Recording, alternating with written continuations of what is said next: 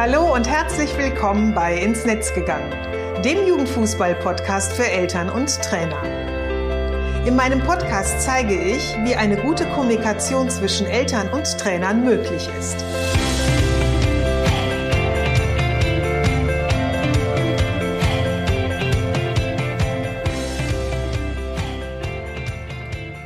Susanne Amar und ich helfe TrainerInnen, eine Kommunikation auf Augenhöhe mit den Eltern ihrer SpielerInnen aufzubauen, um ein Team zu werden.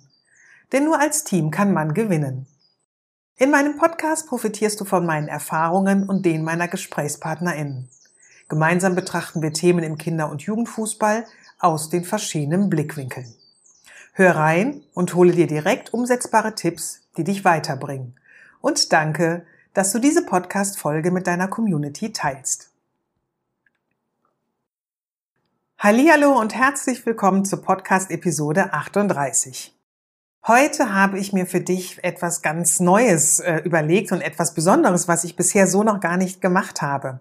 Und die Episode wird jetzt auch gar nicht so sein, wie du die, äh, wie, ja, wie du sie von den bisherigen Episoden kennst. Denn ähm, es gibt heute keine Tipps von mir, es gibt auch keinen weiteren Gesprächspartner oder Gesprächspartnerin, sondern heute nehme ich dich mit in meinen Arbeitsalltag.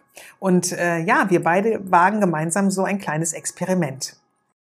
Also neben den Vorbereitungen meiner Vorträge und ähm, meiner Workshops und ja dem Erstellen und Recherchieren der Inhalte, zum Beispiel jetzt für den Podcast oder aber auch für meine äh, Blogartikel, ist ein ganz großer und ganz wichtiger Teil meiner Arbeit und der mir super, super viel Spaß macht, der Kontakt und auch der Austausch mit meiner Community.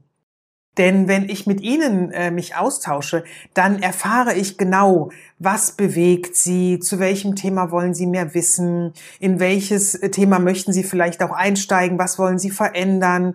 Und für mich gibt das immer ganz tolle, super äh, wichtige Impulse, und ähm, es hilft mir auch immer noch mal, die Dinge aus ja einer anderen Perspektive zu betrachten. Also es ist für mich immer so ein inspirierender Pool.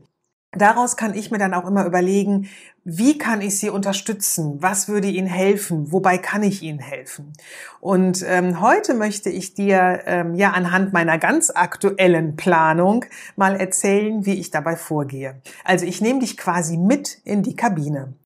Und ich hoffe, dass du dadurch einfach auch ein bisschen besser verstehst, wenn ich mal zum Beispiel einen Post auf Facebook oder auf LinkedIn setze, indem ich dir eine Frage stelle oder eine kurze Umfrage setze oder dich auch einfach bitte, mir eine ähm, Frage zu beantworten. Ähm, dann geht es eigentlich da immer darum, dass ich gerne deine Meinung hören möchte, deine Erfahrung hören möchte, also wissen möchte, wie du mit bestimmten Dingen vielleicht umgegangen bist.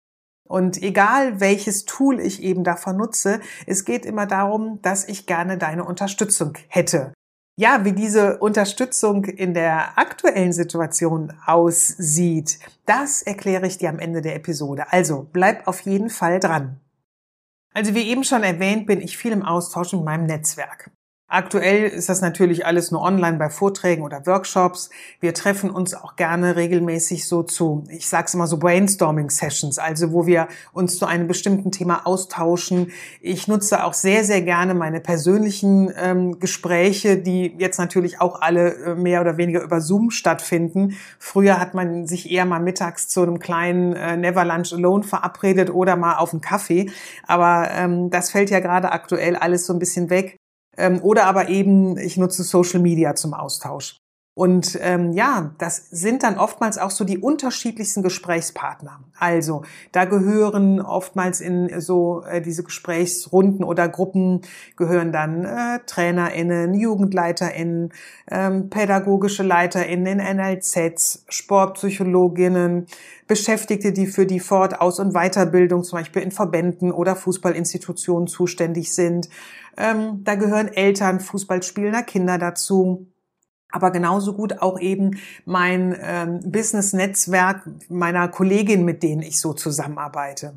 Und ähm, ja, ich höre da immer ganz, ganz genau hin und schaue auch immer, welche Themen oder Aspekte wiederholen sich denn oftmals oder sind vielleicht auch immer so wiederkehrend.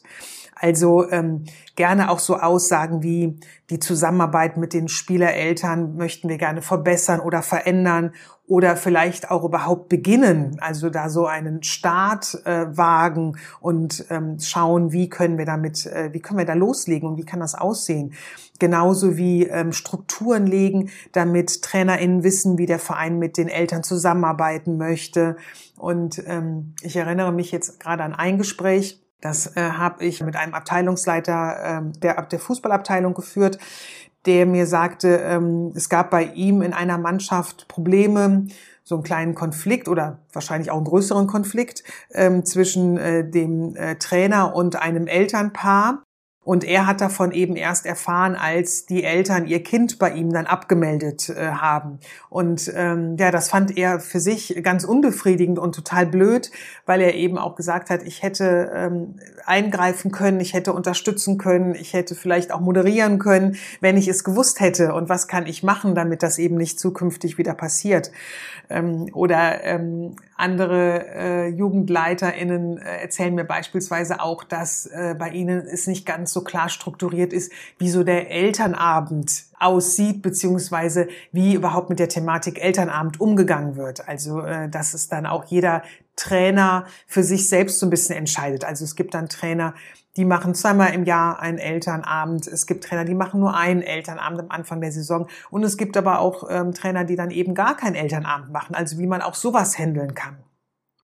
Ähm, und äh, was mir auch in letzter Zeit häufig begegnet ist, ist so der Wunsch, Eltern ja langfristig mit ihren Kindern an den Verein zu binden. Also nicht nur für eine Saison, sondern eben für einen längeren Zeitraum. Und ähm, ja, wenn ich das dann eben immer alles höre, nehme ich das, sauge ich das echt immer so alles auf wie so ein, so ein nasser Schwamm. Und dann ist es für mich mega wichtig zu schauen, wer hat mir denn was erzählt?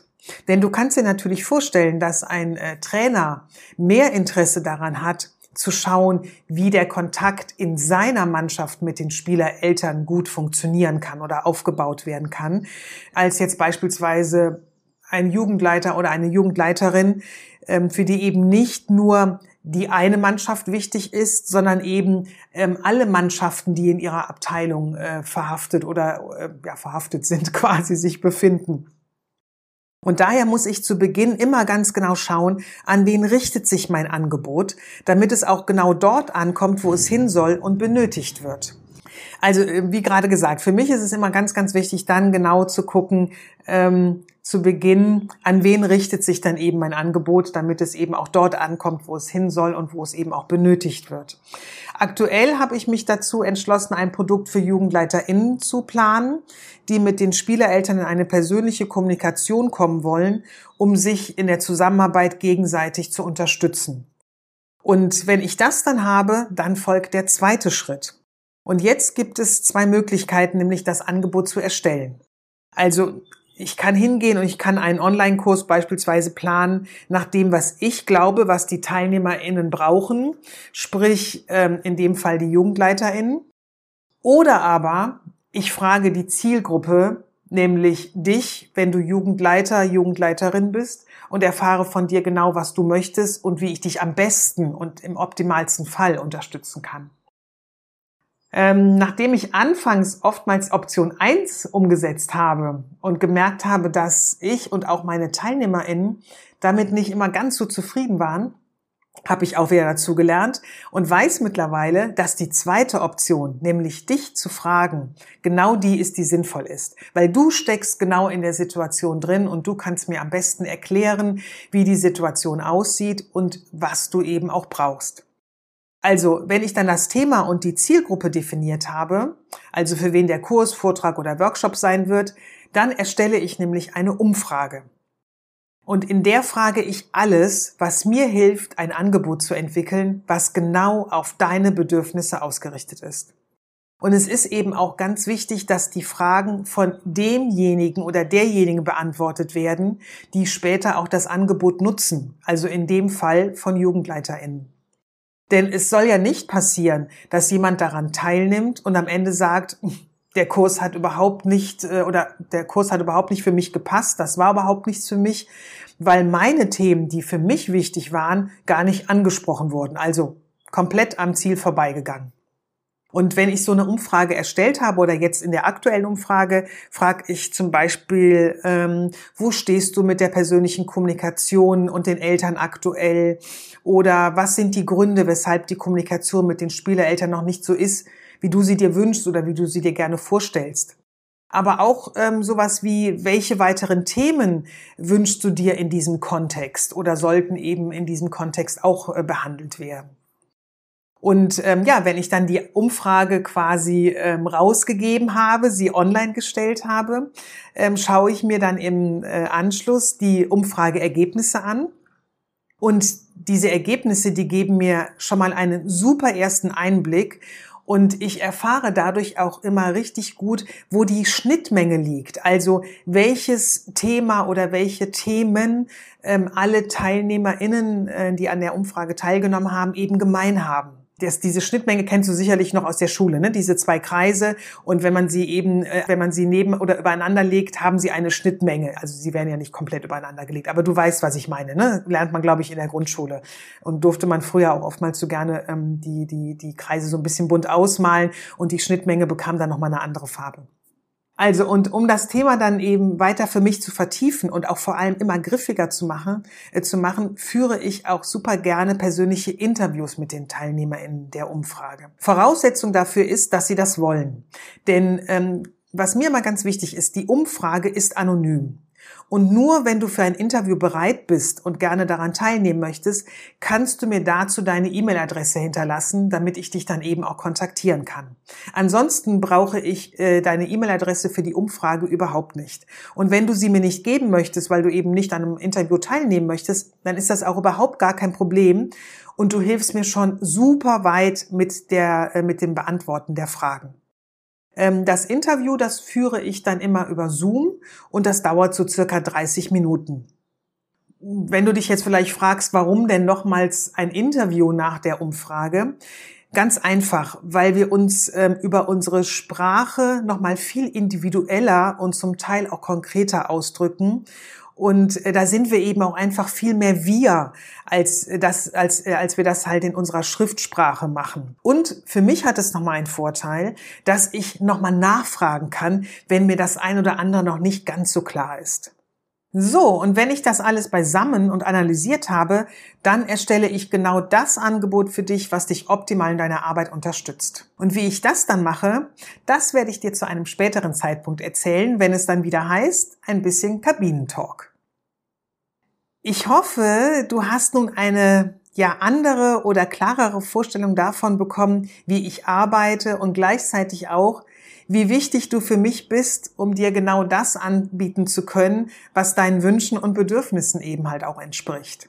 Also, wenn du Jugendleiterin bist und jetzt diese Podcast-Episode gehört hast und die persönliche Kommunikation mit den Spielereltern aufbauen möchtest, damit ihr euch gegenseitig in der Zusammenarbeit unterstützen könnt, dann sage ich jetzt mal ran an den Ball.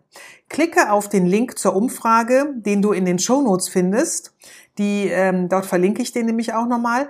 Und auch auf meiner Homepage unter www.susanne-amar.de. Und beantworte mir gerne die Fragen. Die Umfrage dauert so ungefähr 10 bis 12 Minuten und wie gesagt, sie ist anonym und ich verspreche dir mit deinen Daten ganz sorgsam und sehr sensibel umzugehen. Solltest du vielleicht Kolleginnen aus dem Kinder- und Jugendfußball haben, für die die Episode bzw. die Teilnahme an der Umfrage auch interessant ist, dann leite die Infos gerne weiter. Ich sage jetzt schon mal ganz, ganz herzlichen Dank und ich freue mich sehr, dass du mich in meinem Vorhaben unterstützt. Und sollte dir irgendwas unter den Nägeln brennen oder du Fragen zur Umfrage hast, dann schreib mir gerne eine Mail an info at susanne-amar.de.